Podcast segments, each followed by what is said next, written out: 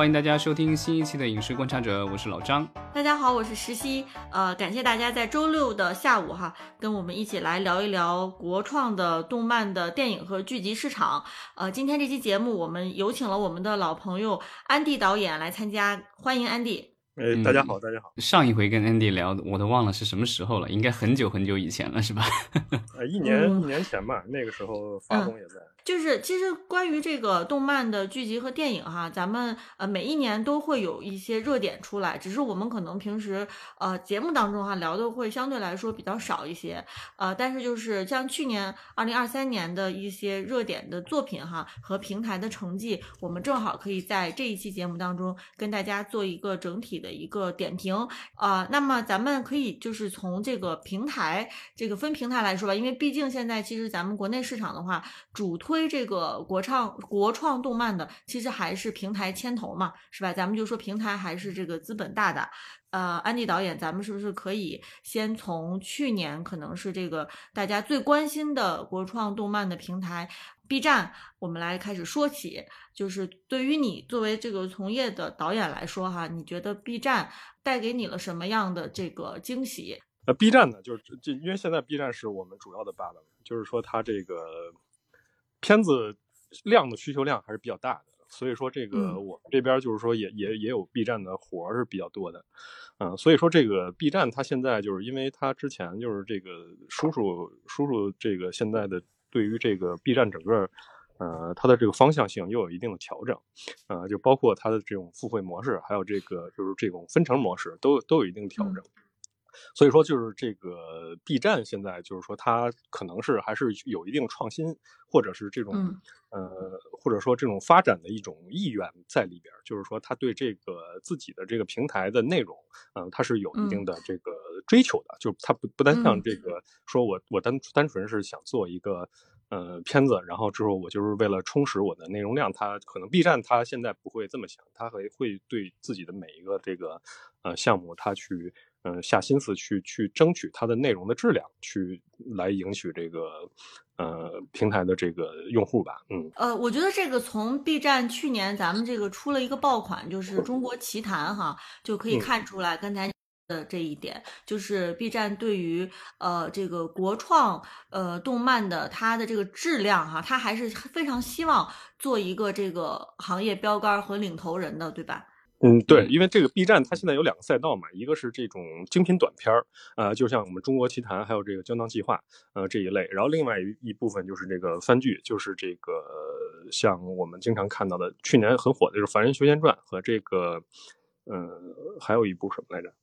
嗯，对，《苍原图》，《苍原图》最那个去年是比较那个火的一个，就是它其实成为爆款，这是我我们大家可能都不太能想到的一件事儿。啊，就是，但是，但是他最后就就是火啊，对对对对，就是说他在出这个最开始出片的时候，可能大家都都没有没有感觉到，就是这这个片子会成为一个爆款。啊，但是他后来成为，当然他是全平台的，不光是 B 站发，那就别的平台也有，嗯，然后这种《反反正修仙传》去年肯定是钢鼎大作嘛，因为它毕竟这个片子它的质量啊，还有这个呃创作过程中都是也是投入的非非常非常非常多，而且它是一个长年份。啊，它和别的别的别的这种季番还是不一样，所以它在播放量啊，还有这种关注度上都是能够受到比较大的关注。然后另外一个就是说，这个短片赛道吧，短片赛道就是说，它现在是和这个优秀的，就是非常行业里边基本上 top 的这种呃制作人去合作，然后包括这个上美，就是我们就是从小看到大的什么小蝌蚪找妈妈，就是这这种，呃，他们就是上上美的这一批，还是有一批具具有这个。呃，情怀和这个水平的一些老老老老艺术家，呃，他们他们还在还是在那儿嗯，就是说，嗯，所以说他们作为短片的这个赛道，我觉得是很有意思，而且就是说，嗯，会吸引很大的目光，嗯，但是缺点就是在于短片，毕竟它是短片嘛，第一个它短，第二个就是说它。可能会比较追求这个个人表现，呃，就是这种艺术艺术形式上的表现，就是它可能不会像这个传统我们说的商业片那样，呃，就是说它的商业元素很浓，呃，就是说有些可能说啊，我们觉得就是没有意思，或者说这个不太符合这种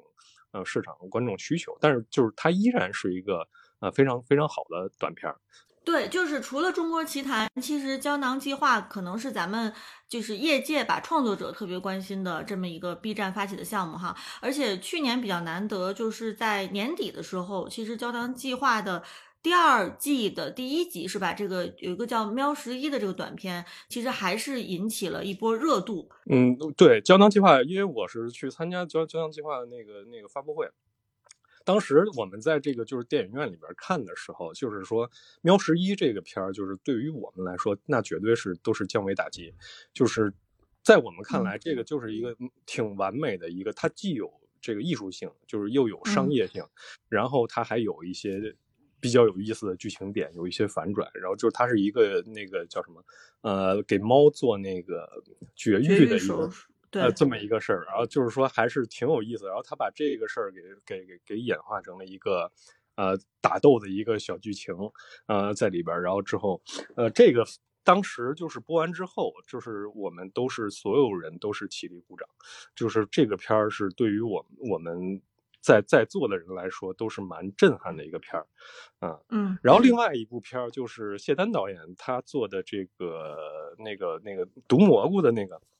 嗯。然后那个片儿就是说，他他是进行了一个比较不错的尝试，因为就是他是用这种版画风格，然后是用三维炫出来这种黑白质感的版画风格，呃，当时也是蛮新鲜的，就是因为因为这种这种这种模式其实也是呃经常我们大家都会想去尝试的一种呃艺术艺术风格去展示这个东西，嗯，而且它是就是故意用这种复古的，然后四比三的这种这种画幅，然后去塑造这么一个。偏民国就是有种那种，呃，比较复古的感觉的东西。那个片儿我也是觉得，哎，蛮受震撼的。对，是，呃，就是像你其实刚才也提到的，就是说这个原创动画短片哈，它其实可能未来是面临的，其实是一个商业化或者商业变现的一个问题，对吧？因为我们知道，其实这个胶囊计划它。对标的吧，当然咱们说这个对标可能带引号啊，因为是无论是从这个制作预算上，你可能很难去对标这个呃奈飞的这个爱死机，呃，他其实是想就是说受到这个爱死机的启发，然后想要通过这个短片，然后去挖掘咱们现在这个呃国产的动画能够达到的最高的这个水平。但是就是说到这个商业化这一点哈，就是从呃安迪导演你自己的感觉就是说，对于 B 站来说，它除了这些呃像《凡人修仙传》这些啊。它其实是按照这个常规的 IP 去运作的，但那那么对于这种短片动画短片来说，对于他们的这个商业化是有什么规划的呢？呃，就是说这个短片这个东西，它和长片不一样。长片我就是挣这个这个制作费、投资费，对。然后短片呢，就是说每个作为做去来参与胶囊计划制作短片的这个团队，他们可能的目的性都是不一样的，因为这个。肯定我们凭这个短片去挣钱是不太可能的，因为这个短片就是说 B 站所给的这种制作制作费，它肯定是有一些，你像喵十一这种，它是完全不可能去 cover 住它的成本的，所以说中间肯定说作为这个团队，他会自己去投钱或者自己去融资，呃，来来成成就这么一部片儿，但是但是它的盈利点就是它的利益点一定不会是。短片本身，它可能会有其他盈利点，比如说他会去卖他的手办，然后卖他形象啊，然后去做游做玩具，然后这种的。第二就是说，他可能会想要借助这个短片，就是借助这个胶囊计划，在业界里就是说打出自己的名声，自己团队的这个这个这个名声嘛。然后他之后能够接到更多的呃工作，接到更多的活儿，然后就是去充实自己的这种团队和履历吧。就是说，对于对于他们来说，当然当然很多人可能像比如说像谢丹，他就是想尝试一种这个新的新的风格。啊，就是说他就是想尝试这个版画这种，啊，他刚好有人愿意出钱，然后之后他就是说，他就我我就来尝试一下这样的呃一种艺术风格，这是作为导演他来说他的个人追求。所以说这个呃短片这东西，可能每个人每个人的利益点都是不一样的。嗯嗯嗯，那也就是说，其实二零二四年啊，咱们对于这个胶囊计划，其实也是会期待，一方面就是说从创作层面层面看看咱们这个国产动画。呃，国创的这样的动画能够达到一个什么新的高度？然后另外一个就是说，从商业变现的层面看看能有哪些新的可能性。就是说，这个我我顺便补充一下，就是之前咱们其实，在呃电影的新片立项里，其实聊到过《中国奇谭》里的有两个还是三个短片已经立项了大电影，对吧？所以就是 B 站的话，可能还是想后续开发他参与的这些短片儿。对，当然当然，就是说它有些短片，就是说在市场上热度比较高，或者说它的它的整个对这个。内容的规划上，它是能够满足一个电影的体量，就是说不是说这个短片的内容，是说它对这个整整体的这个内容规划，比如它的世界观、它的角色、它的这些东西，它的它这个规划，它是能满足，比如说一个电影的体量或者一个番剧的体量的话，然后而而且它又在市场上有一定的这种呃热度，然后说能够达到一定的这种市市市场目目的的情况下，就是它是很可能就是 B 站会会去做它的大电影，或者说做它的番剧长长番剧，呃，这个包括现在腾讯其实。他腾讯之前有这个导演计划，他也是有这个目的在里边，就是说这个短片可能并不是说仅仅是作为一个短片去策划的这么一个事儿。嗯，呃，二零二四年，你就你作为这个业内的导演哈，你对 B 站你有什么有什么期待呢？就比如说它上面的项目，你觉得哎，我可能是盯着某一哪哪个项目看看它的表现怎么样，或者是对 B 站整体上，你你有什么期待？呃。因为这二二二二四年，因为去年十月份就 B 站已经整体发布了它这个二零二四年的一个动画规划嘛，就是它在它的那个发布会上。然后我们看完之后，其实有两，就是我作为个人，我个人就是有两部比较关注的，一个就是《玲珑二》，这个肯定是就是说比较热的 IP 嘛。还有一个就是这个《夜的命名术》，《夜命名术》是也是我前前东家做的这么一个 片子，就是说他是那个会说话的肘子那个。小说改编的嘛，就是它的质量上整体，呃，制作上就是也是达到一个比较不错的水平。就是在我看来，就是说《叶子命名术》和《玲珑二》这两个作品完全是可以可以互标的一个档次吧。嗯，玲珑的这个 IP，它其实是一个原创动画 IP，是不是？对，它是来自于漫画吗？不是吧？不是，不是，它是原创。对，而且好像这个腾讯已经把这个真人化提上日程了吧？如果没记错的话，要拍真人剧集了。玲珑最开始作为这个异化，他的老板就是说他是使使劲砸钱去弄这个东西的，呃，就是他的这个单价，这个是远远超出我们一般番剧的这种单价。就这个老板就是完全是不挣钱去去去搞这么多，就是就是想打出自己名头。而且玲珑的这个这个策划的是每集三十分钟，它和我们平常的番剧都是不一样的。就是说，你要达到这个这个量级，就是说，你每集增加三十分钟，并不是说我们大家常说的啊，我我要增加时长，然后我多弄一些剧情就行了。就它不是那么简单。就是说，你从十十分钟或者十五分钟，你跳到这么一个级别，就是说我这个我的剧情。的这种严谨和这个能够吸引人的这种点、爆破点等等这些东西，我都是要要去按三十分钟去设置，我不能按十五分钟。我十五分钟可能，哎，我这集到了这个节点，就是到了十五分钟这个点的话，我就可以说，哦，我这集能够只要能够勾着人看下一集就 OK 了。但是他的这种三十分钟的这种，我要保证观众在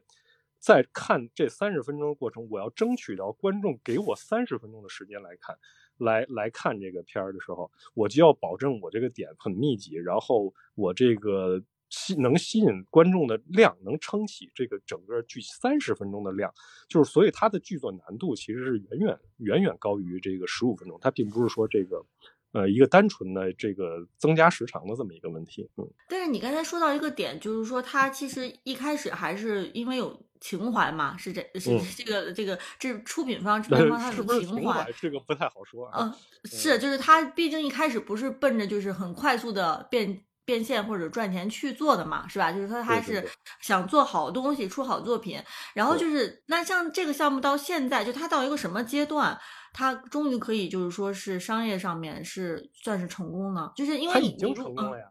就是他做到就是第一季做出来之后。就是说，他其实是就是证明，这个他的这个走的这个路线是对的，是吧？就是先做好作品。他盈利点主要是在授权，因为它的这个 IP 火了。就是说，现在可以，我们可以说行业里边唯一就是能够实现至少能够实现自负盈亏的，就是玲珑。嗯，其他的所有的动画番剧都是都是在亏本，它的盈利点全部都不是在这个剧本身。然后只有玲珑是能够达到至少能够达到收支平衡的这么一个水平，然后包括异化开天，它之后又能接到 B 站的三体，然后之后现在又能做到去接到玲珑二，而且 B 站给玲珑二的这个预算也是非常的优优优优厚的这么一个状态，就是说证明就是说不管这个玲珑它本身的这种商业商业呃商业目的已经达到了，同时他还实现他公司的这种呃发展，嗯，他能够接到更好的项目，尤其像《三体》这种就是全中国都在关注的这种项目，他能接到。哦咱不说他做的好不好啊，这个结结果咱先不说，就是说他这个目的是达到了，嗯。呃，那既然你提到 《三体》，就是呃，你觉得说《三体》它最后可能这个效果不太尽如人意，主要是什么原因呢？嗯，就是我接触到，因为我不是《三体》粉儿，说实话，我不是《三体》粉儿。虽然我看过《三体》，但是我不是《三体》粉儿，就我对这个东西没有太多的执念。但是很多这个粉丝就是。就是我周围也有编剧啊，就是也也有有以前异化就是做过《三体》的编剧，就是跟我们聊的时候，他们就是说主要是对这针对这个剧情可能会意见意见比较大吧，嗯嗯，因为故事故事本身啊，对故事本身，因为它这个从从画面角度上来说，它是想做一个那种三维像呃三三宣呃做一个这种卡通效果的这么一个呈现，就像那个。呃，双城之战就是那个英雄联盟那个双城之战的那种，他想做一个这种呃比较有卡通风格的一个东西，但是就是说，呃，可可能他做的没有说那么极致，没有做到这个双城之战那么极致，但是但是他这个尝试，我觉得大多数人其实还是认可的，就并不是说所有人都在反对，肯定中间有不和谐的声音在，但是说这种尝试，我觉得很大大部分人还是认可，并至少是不置可否，就是说我我无所谓。呃，但是呢，就是说他对这个剧情上的人，就尤其是粉丝，可能对对这上面会会有一些会有一些非议吧。嗯，这个就是跟纠正一下啊，我看了一下，玲珑应该是这个真人剧的话是优酷要播啊，不是刚才我说的这个腾讯。无论如何吧，就是 B 站它自己原创的这个呃动画项目，然后能够走出 B 站哈，走出 B 站，而且它能够就是说呃打造一个。未来可能是一个全 IP 链产产业链的这样的一个一个大 IP，这个的确可能是对于原创动画来说是挺难得的一件事儿，而且的确可能是目前为止啊还算是算是孤品吗？嗯，安迪，你觉得是算是孤品吗？就是原创动画能够就是走。走到这样，因为我们通常一般都是说是，比如说是网文或者是对吧，有漫画为基础，但是一开始上来就是从原创动画开始做，然后能够商业上取得呃比较好的成绩是比较难得的，是吧？嗯，对，比较难得，因为这个现在原创其实是非常难，因为这个平台对你原创的这个要求会非常的苛刻。就比如说我要是那个网文改的话，可能我只需要一个这个策划，然后之后。有有有一些这个角色美术设计，然后去交上去，然后有一些剧本，然后但是你要做原创的话，可能平台需要你你的分镜、你的 layout，或者说你的成，哪怕你成片都做到两两级到三级这种程度，平台才会去正眼看你一下。呃，这首先就是它从立项上面就是说就是很困难，这就造成你你又必须我至少在前期我就得先先投入，在没有任何回报或者说没有任何这种希望。就是得到平台认可的情况下，我就要先投出大概将近一千万左右这种这种预算，我我先去把把它前期和哪怕是几集的动画的成片我都要做出来的情况下，我才能去通过。当然，就是说像像这个异化，像他们他们肯定是就是说老板老板愿意砸钱，那就是这这东西就就成了，然后它就起来了。然后，但是就是说它是不是孤品，我觉得也不一定是因为这种商业模式，首先在画江湖的时候它已经实现了。呃，这个《画江湖》当时也是，就是说它作为一个一个动画的一个原创原创番剧，然后它能把这个东西做得很好，然后后面也实践了大电影化和这个真人化，这些他们都已经趟过一轮了。就是这个商业模式，并不是说它它它能是孤品，只不过说异化在呃它在某一个时间点，它做出来的东西是是别人没有的，就是说这市场上完全。呃，完全没有的，就比如说《画江湖》那个时候也是啊，当时这这种类型的片儿就是没有，大家看。那那一几一一年、一二年那时候，就是全就是中国的动画就已经是一潭死水了。就是说，能够刚进入这个就是自媒体时代的这么一个东西，然后他能够提出这么一个东西，是蛮蛮，呃，就是说让让大家眼前一亮。然后异化这个也一样，因为这个科幻之前，呃，中国是大大部分的这种厂商是不敢碰的，呃，这个所以说他敢他敢于做，然后做出来一个，然后所以就成为了中国可能为中国市场上唯一一部科幻科幻，然后有点。不不是说唯一一部，就是说唯一一部做的质量比较高的一个科幻作品啊，叭，他就他就跳出来就火了。啊，这个我觉得是非常合理的一件事儿，嗯，他也不会是孤品，以后也会有这种这种情况产生，就看就是之后的时间点到底是到底是什么类型去占上风的这么一个过程。那 B 站那个就是我，我觉得就是咱们把其他平台说出来之前，先把这个整体的数字报一报吧，因为这个就是我看了一下，就是有相关的一些媒体的统计，像雷暴啊、然后五湖动画人空间，他们统计了去年全年啊优爱腾 B 这四大流媒体上线了这个新的国产动画的这个作品，然后。啊，刚才咱们提的这个 B 站的话是有六十二部新作品上线，然后根据不同的统计吧，对，然后这个雷暴统计的全年 U 爱腾 B 是一百二十九部新作品，那六六十二就占了一这一半了，对吧？然后呢，就是呃五湖动画人空间统计出来的，它是一百五十五部新作品，那也也将近一半，对吧？所以就是基本上 B 站就占了半壁江山，数量上肯定是最多的。啊，这个数量上可能会有水分，因为它可能包括了一些，就是说那种。漫比较短的是吧？呃，一个是短的，第二就是说它是那种动态漫画，它可能也也去算在这里边了。就在我们看来，就是说它是动态漫画级别，它并不是一个动画级别，它也算在。嗯嗯，就是它它可能数据会比其他平台要水一些。对，所以就是从投入上来说，不一定比其他平台对要高，对吧？对对对对对，嗯。对，那我们既然已经说了这个 B 站了哈，接下来就是说另外一个很巨大的一个存在，就是腾讯视频。呃，我们上一期其实聊这个呃国产的真人剧集的时候，其实就是把腾讯视频放在呃第一个去说的嘛，对吧？因为可能我们现在做任何的这个长视频的内容都没有办法规避，就是腾讯视频是这个举足轻重的哈，是龙头老大。那么对于这个动画来说，呃，安迪导演觉得说腾讯视频它在二零二三年的表现是怎么样的？嗯，腾讯视频就是说，它有可能会有一些自己的问题，就是这个我就不不细说了啊。嗯，所以说它在二零三二三年基本上还是一个就是以一个惯性的方式前进，就是说二零二二年的一些呃作品，就是他去在二零二三年做这个续作，或者是去做这个。呃，年番的这么一个模式去延续，就是腾讯视频它的这个点击量和关注度，嗯，但是就是说它可能会有一些内部内部有一些问题吧，然后这个造成了它二零二三年对于这种开发性质的作品可能会稍微弱一些啊。我我看到它公开公布的哈这个数据，呃，其实显示就是说它二二零二三年全年上线的。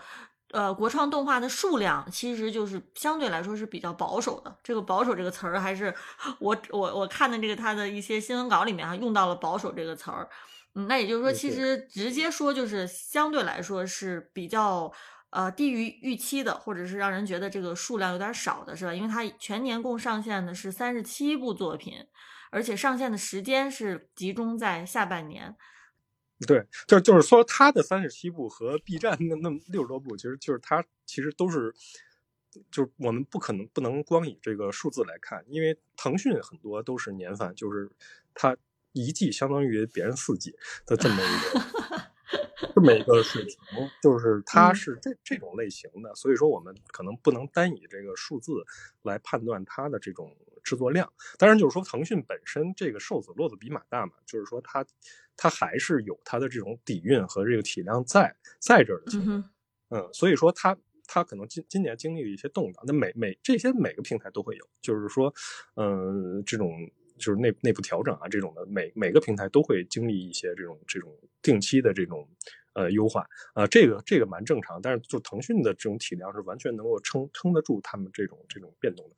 嗯，就是说，其实对于腾讯来说，我不会太担心它在二零二四年或者二零二五年就这种这种计划性的东西，我不会太担心，只不过是说今年可能他们会有一些。调整的这么一个事儿，嗯，呃，从那个统计上来说，就是腾讯现在官宣待播的作品好像也是最多的。我看这个就是雷暴统计的，说他也官宣了一百一十一部。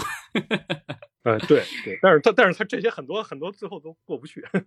对，所以就不知道这个到底能实现多少。但反正就是跟他一年播三十几部这个相比的话，这一百宣官宣一百亿多部，这个很恐怖。这感觉好像未连几未来几年的量都已经全宣出来了。对，但是腾讯他们是非常任性的，就是说这个东西我说砍就砍，我觉得这个就不说不做就不做了。就是哪怕我前期款我都付了，然后就是第一批款我都打了，然后这个东西我说砍就砍了。呃，这个腾讯是非常的任性的，就是他们有钱，嗯。而且腾讯它其实它的国创动画哈，基本上还是集中在网文类的作品改编，是吧？就是它其实是这个动画的这个基因，腾讯动画的基因还是呃来自于网文。这个我不知道，安迪导演你在工作当中你有没有这个感觉感受到？必然必然，因为因为他手底下握着这个阅文嘛，这个这个东西太得天独厚了。就是这个，他们去阅文属于内部采购啊，然后我们去阅文都是要要谈其他的，谈谈很多很多很多掰掰掰很多手腕的，就是这一个对于他们来说是太得天独厚了，而且他们自己腾讯漫画和那个腾讯动漫那边也是也是有一定的产出的，呃，所以就是说这个对于别的平台来说优优势是非常大的。对，而且去年其实年尾的时候，腾讯动漫已经官宣，然后作价六亿卖给了阅文，所以之后的话，我觉得这种网文和这个腾讯旗下的这个网文 IP 和它的这个漫画 IP 的改编，就不管是真人还是动画什么的，这个我觉得可能更能够整合在一起。嗯，对，但是腾讯那个阅文，它对于现在对于版权的这种这种呃合同模式，就是这种合同条款，它是有一些调整。就比如说我这东西我上架。那个能能上架多长时间？然后之后我播出一季之后，呃，是下架，然后版权归属，然后重新重新去调整，然后可能你你要继续上架的话，你可能得续费或者是怎么样，就是他们会有一些这样这样方面的调整。然后这个东西哪怕就是说爸爸爸可能也管不了他。嗯，呃，那安迪，你你对于二零二四年哈，就是你作为业内人士，你觉得你呃特别期待看到腾讯呃能出来的作品有没有？没有，没有，这么直接吗？直接的跟你说，就是腾讯，就从今年的这种角度上来看，我不期待它在二四二零二四年能有什么突破。就是说，它就依然是一个惯性，全是老项目的延续，是吗？对对对对，因为它那些东西足够足够它再火，哪怕就是我再我再躺平两三年，都都都不是问题的。嗯嗯嗯，呃，那听起来就是说，可能想想呃让他出什么创新，可能是不太可能了，是吧？我们创新可能还是指望 B 站 能够出。因为 B 站它有这个赛道，腾讯目前完全没有这个动力去做这件事儿，而且腾讯内部就是说他们这个自己自己的这种呃各个部门之间的掰手腕也是要再经经历一段时间吧，我感觉。呃，那说了这个腾讯视频，我们接下来来说说爱奇艺吧。就是爱奇艺，呃，当然在真人剧集的方面哈，其实也是佼佼者，呃，但是就是在动画。呃，国创动画上面，我不知道啊，安迪对爱奇艺有什么期待？嗯，爱奇艺现在就是说，它已经进入到一个就是求稳的一个模式，就是说他们之间。呃，他们有很多的工作室，他们工工作室之间现在也是可能会有一些君子协定这种，呃，这种类型的，所以说他们的这种还是一个求求稳的一个状态吧。呃，当然就是说爱奇艺它会有一些就是类似于迷雾剧场的这种这种规划，可能把会把这个成功模式去往动画去放，呃，但是就是现现在可能还没有特别能表现出来，呃，这种结果性的东西，嗯，但是我觉得爱奇艺就是说。呃，他现在就是就是一个稳稳如老狗的一个状态，就是说我自己有做自己的项目，然后我正自己项目也正常推，然后这项目可能说不是说特别呃制作特别精良，但是说还是可以，还是符合市场的一个大大主流的这么一个状态，嗯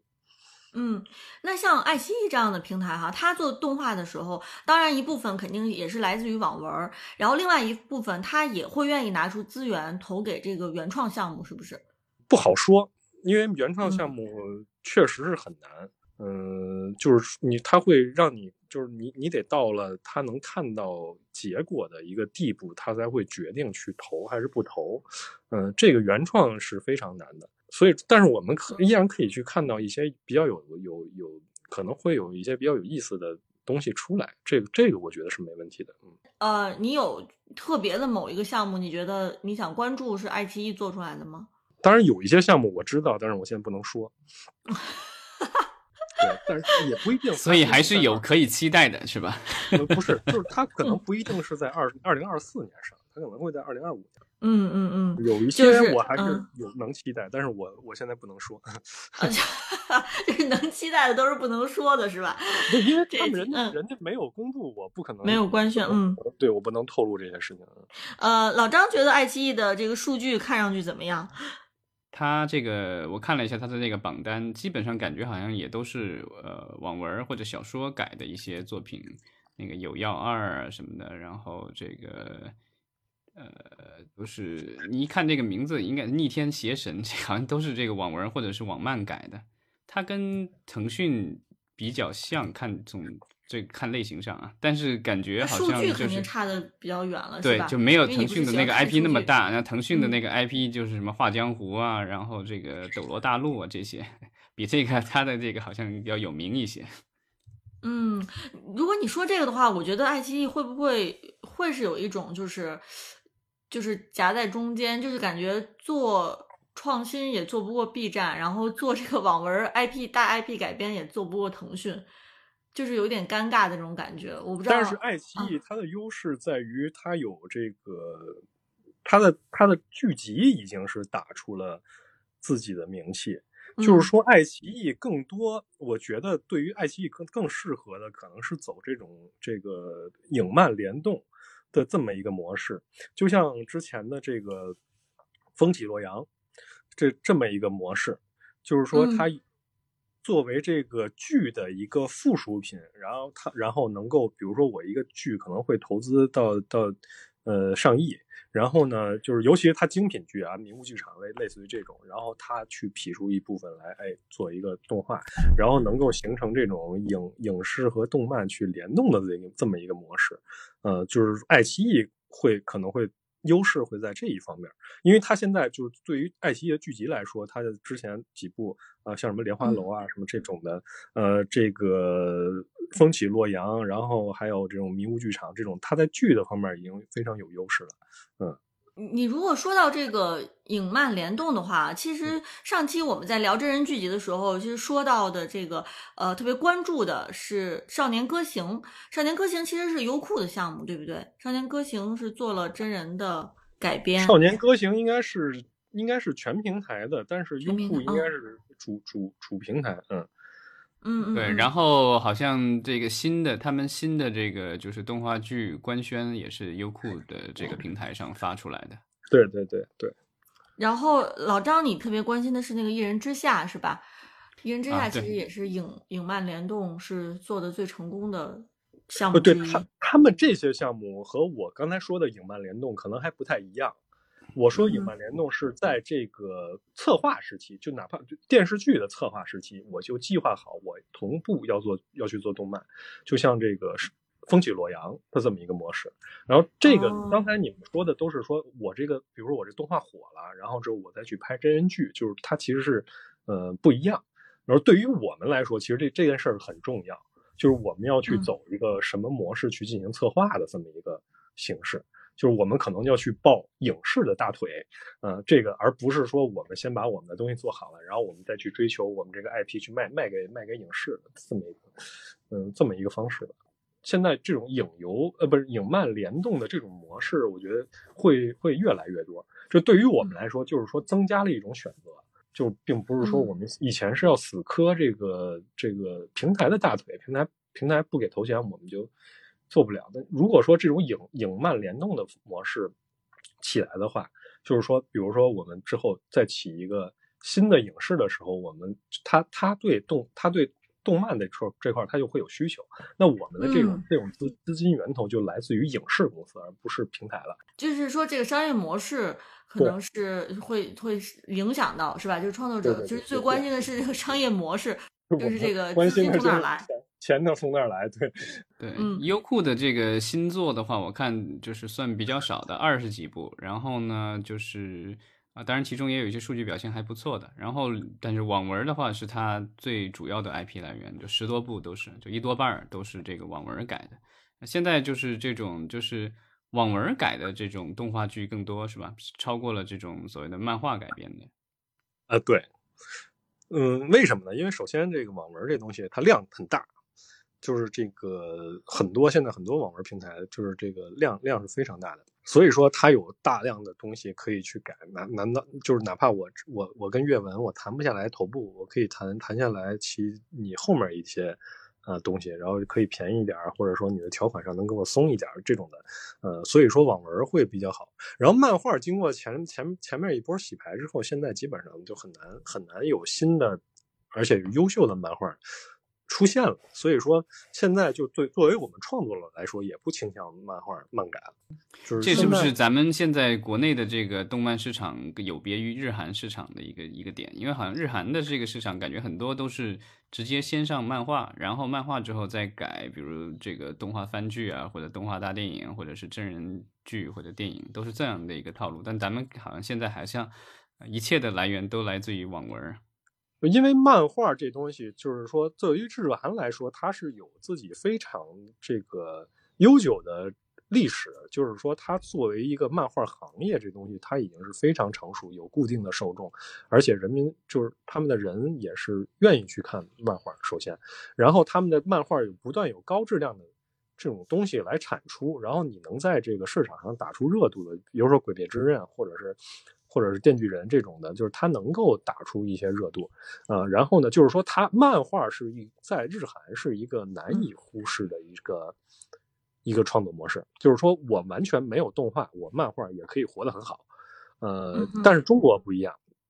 中国的漫画就是说之前几年嘛就爆发式的膨胀，然后你粗制滥造很多，因为漫画这东西其实它相对于网文来说，它难度还是要更大，就是它的门槛会更高。就是我要会画，然后我要还要会编故事，然后我还要去懂这个镜头运用啊，这些东西对于对于漫画创作者来说很难，但是对于网文来说，你其实你会码字儿就行，码的不好没人看。然后我一万个人里边总总有至少能有十个成为大神吧，对吧？就他的基数能够保证，还是门槛入就是入入行门槛就是是太低了，是吧？对对，就是说，你看那个腾阅文腾阅文那边，他可能会有一一百万个写手，然后里边我总能够挑出几几个牛逼的吧。然后这个漫画不一样，漫画我全中国就是画漫画的漫画家，总共加起来能有能有一一万个人吗？没有吧？可能我估计，就这个基数，它就没有动画那么高，而且你你漫画又这么苛刻，然后他又赚不着钱。那这些人就不愿意去干。我现在现在我我有的漫画画漫画的朋友，他现在在接动画的分镜，然后也有去去日本平台上去画那个 H 漫的，这些都有。就他们生生计其实是蛮蛮成问题。还有出海去画 H 漫的呢。对 对对，因为因为现在日日本日本他也走这种网络漫画平台的这种模式，他也慢慢开始有了。但是网络漫画其实最最火，你看点击量最高的全都是 H 漫。就是说，其实就是漫画啊，它可能在咱们国内来说，它整个这个产业还是不够商业化，没有办法去养得了这么多优秀的漫画人才，是吧？就是它商业化程度，还有它的产业化程度，可能是嗯不够，导致说咱们可能也会有一些这个行业的人才，可能只能去寻求这个 海外的这个市场。对。对，就是之之前的一波膨胀，原本大家想的是漫画这个行业能够蓬勃发展、突飞猛进，但是实际上就是我们达到的非常不想看到一个结果是劣劣币驱驱逐良币，嗯嗯嗯，就这么一个结果。其实你画一批，就是以前我们看的很多像那种黑白漫，就是他画这个漫画家，他的画工很硬，他的画手这个手很硬的这种。就慢慢，他他其实他的付出和回报其实得不到正比，然后就变成我随便涂一涂，然后之后弄个彩漫，然后之后我只要上个色儿，然后我就能能比能比他们受到更多的关注。然后，但是其实你的画工画工根本就达不到那个水平，就是你你你画的其实蛮烂的。然后这样只因为它是彩漫，然后平台就会愿意推你，然后关现在的这种小朋友也会更愿意去看这种彩漫。然后那之前那种那种老手他就他就被淘汰了。他也不是不能画彩漫，但实际上，因为因为他的那种创作理念和创作手创作手法是非常的耗时间的，就成本对于他自己来说成本会非常高。啊，因为他画的精致，画的精细，然后而而且他也追求这东西，他不愿意去自降身价去做那种做那种市场最大这种东西，所以说他们其实他们是挣不着钱，挣不着钱，他们只能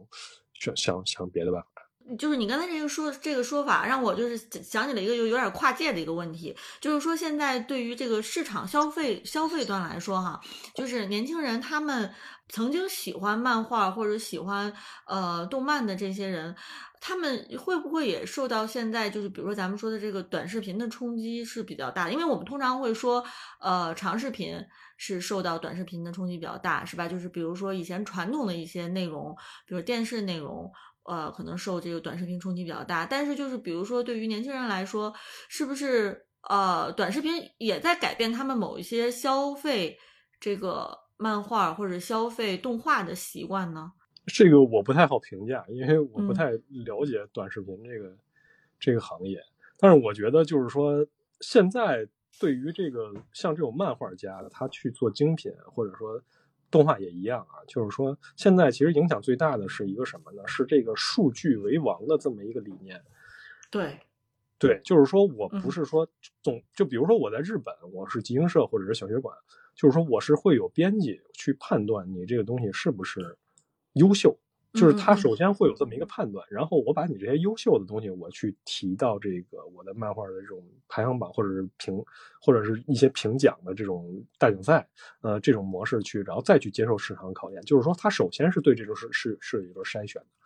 然后而然然而在中国，它其实是中国的这种漫画很多平台的漫画编辑，他是做不到这这件事的。就是说，这个东西他只能说，哦，我我就把你这个，比如说我一万个漫画，我全都八八八，全都推出去。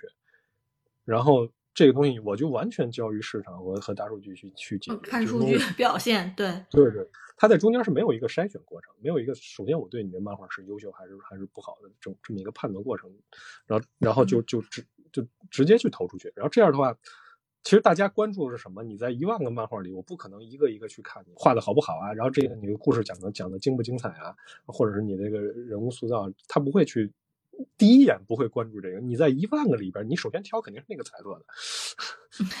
是的，肯定是那个带带带带颜色的。然后之后你再看看这带颜色过程中，然后就它的点点击量就上去了。然后你那种黑白的，首先优先你就不会不会不会被被关注，就是说它不会有这么一个过程。就是说中国是没有专专业的漫画编辑的，在在在日韩他们是有专业的漫画编辑的。首先他们会在这个过程中做做一轮筛选。这个咱们这个要不要顺带也提一下？因为我看到就是其实最近也有一些这个统计出来，就是有我们的这一些漫改剧啊，就是很快要跟这二零二三年其实已经上了不少的漫改剧了，像咱之前咱们提到的这个《一人之下》《少年歌行》什么的，对吧？啊，然后这个二四年的话。呃，即将要上线的其实也挺多的，然后优爱腾 B 我看都有啊。B 站这个就是这 B 站真人的这个是最少的，就是只有两部《时光代理人》和啊《风铃玉秀》啊。然后 爱奇艺，因为咱们刚才聊了真人剧是老大嘛，所以它的这个就是漫改的真人剧是最多的啊。有这个大 IP 的这个《狐妖小红娘》，然后有这个《仙剑奇侠传》啊，然后还有这个大家应该已已经是期待已久的。啊，南烟斋笔录，这个好像咱们聊真人剧集就已经聊过好久了，这个要要出的，对吧？嗯，这个就是很多部作品。然后《狐妖小红娘》一上上三部，其次是优酷的。优酷的话，刚才咱们聊了有《玲珑》，然后还有就是《少年歌行》，然后还有《镖人》，还有大 IP 就是《一人之下》的二，然后还有《镇魂街》，啊，这个也是挺数量挺多的。然后是腾讯。腾讯稍微有点不一样的是，有这个日漫的改编的，就是有娜娜，然后还有英雄联盟也啊，然后这个它也有一部这个仙剑啊，这个就爱奇艺是《仙剑奇侠传四》，然后腾讯的是这个啊《仙剑六奇今朝》，它这个是游戏改的了，但但这个也就也就跟存在这个同一个大的类型里，就漫改或者游游戏改的。啊，然后还有就是超迷你战士，就是腾讯，我觉得它还是保持了它的基因，就是跟游戏更相关，所以它那个里面的话，动漫改编的是娜娜和超迷你战士，然后另外英雄联盟和仙剑奇侠的这个都是游戏改的，所以就是还是这个呃影视和这个动画的动漫的一个联动哈，其实是咱们二零二四年会特别关注的。那接下来咱们就来说一说这个国产动画哈，在院线大电影的表现吧。好，我们可以看一下这个，就是去年的这个院线电影啊，这个就是咱们啊有统计出来，这个也是这个五湖动画人空间统计的，就是我们全年的。动画电影啊，票房八十亿，比真人电影肯定是要落后一些了。咱咱们这个这个是咱们国家市场一直以来是这样的，就好像全球范围内，我看可能也只有日本，就是说这个看这个年度排行榜什么的，感觉前面全是动画电影。呃，对，就是去年，其实我觉得，如果说到这个院线的动画电影的话，大家肯定是印象最深的还是这个《长安三万里》嘛。但是我觉得咱们国产的这个动画哈，就是呃做这个原创动画大电影，其实有很多这个动画人是一直在 努力当中的哈。虽然说就是这么多年来可能成功的案例啊也是屈指可数，但是就是能看到说一直有像这个追光啊，或者是像田晓鹏的这个团队，他们能一直这么。努力的去做院线动画大电影啊，这个因为毕竟咱们说动画电影，它的投入哈是比真人电影有的时候是只高不低的，是吧？它的这个投入是巨大的，而且这个风险也是特别高的。嗯，而且制作周期也比较长一些。对对，是的，是的，是的。呃，电影这边因为我不是电影赛道，所以这个很多事情我不太了解。就是说，能做电影的都是非常牛逼的大佬，就只能只能这么说。就是说，他本身就是必须得自带资源，就是说得有这个，比如说我光线也好，我这个其他的这种这个大的这种像万达或者是这种这种也好，我是必须得跟这些大佬能说上话的人。他才能可能去做电影。你像一般的，就不是说我想做就，哪怕哪怕爱奇艺，我们看爱奇艺，它有主导过一部动画电影吗？没有，没有吧？院线，就哪怕是这种这种体量的公司，有有有一部那个好像有一部，但是票房比较惨，那个叫动物的那个动物 对，就是说这个其实是是一个非常难的一件事，就是就是电影的这个圈子和和我们现在常说的这种动漫，它其实。啊，不太一样，就是它的这种商业逻辑和商业模式其实都是不太一样的，包括创作模式，呃，都是不太一样的。就是这个电电影的这个赛道，就是它是一个特别难的一个一个赛道。然后之后我们看《长安三万里》，就是说我我可以评价一下，就是说去年这个深海肯定是和《长安山三万里》这个《熊出没》我不评价，因为《熊出没》。呃，属于属于这个呃这个低幼动画，优良的，我们不不不要说这么刺耳，就是 其实它没有那么低幼啊。我我看过，我看过，我看过 一两部，我觉得没有那么你想象当中那么低幼啊。对，呃，就是全家欢，呃，对，合家欢动画，合家欢动画，对。然后呢，就是说《长安三万里》和《深海》这两部，就是说它肯定是非常非常优秀的。就是尤其像追光，它能做到这么这么长时间，就这么几年，然后成为一个叫什么年货型的一个呃动画公司。就是说，它我觉得这是非常特别不容易的事儿。就是我们在十五年前或者是十年前，我们去看这个王王威的他们这种行为，可能当时会觉得，哎。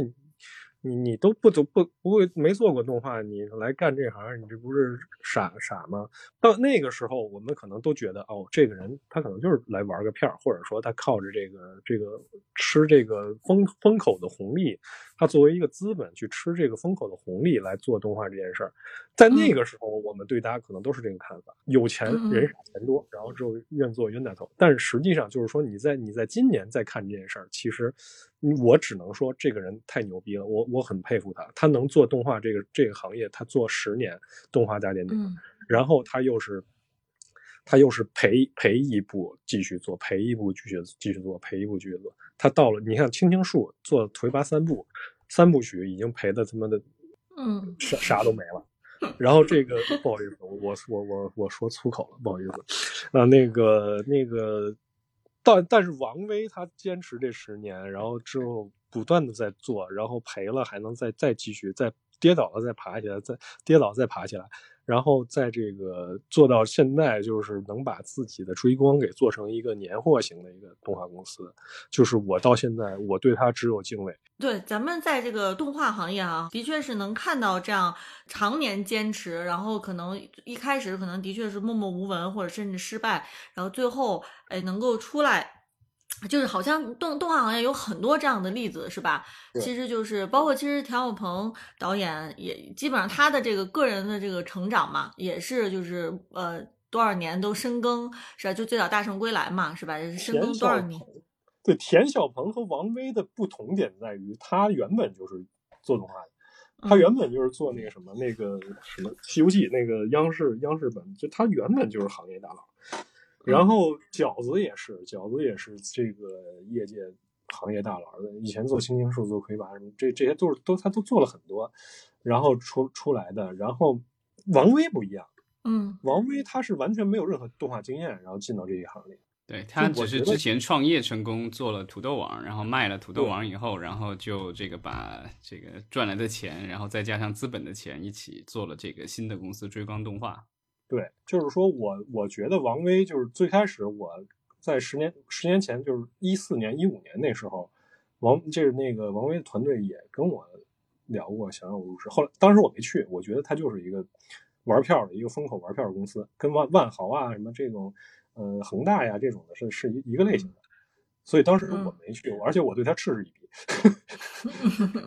嗯，但是就是经历了十年之后吧，这个这个重新再再审视这个人，我是觉得只有机会吧。这个他能做这么多年。呃，其实刚才你也提到了饺子啊，所以说明其实你你对这个 哪吒二还是也比较期待的，是吧？这个哪吒二应该是咱们。很多业界人士，包括观众哈，都特别想知道什么时候我们能看到的。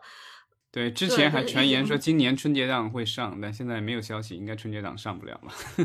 呃，其实我觉得就是说，从刚才咱们说的这个追光的这个启示啊，就是这个追光的老大王威说他的对对他的这个成功的这个启示吧，我觉得就是呃，其实，在动画这个行业上上面来讲，我觉得他还是有很多机会，就是就是看有没有。人愿意去为此投入付出，然后去等着爆发，是吧？呃，尤其现在咱们整体的这个影视行业，整体上来讲，因为受到这个经济大环境的影响啊，可能也是处在一个行业的一个低点。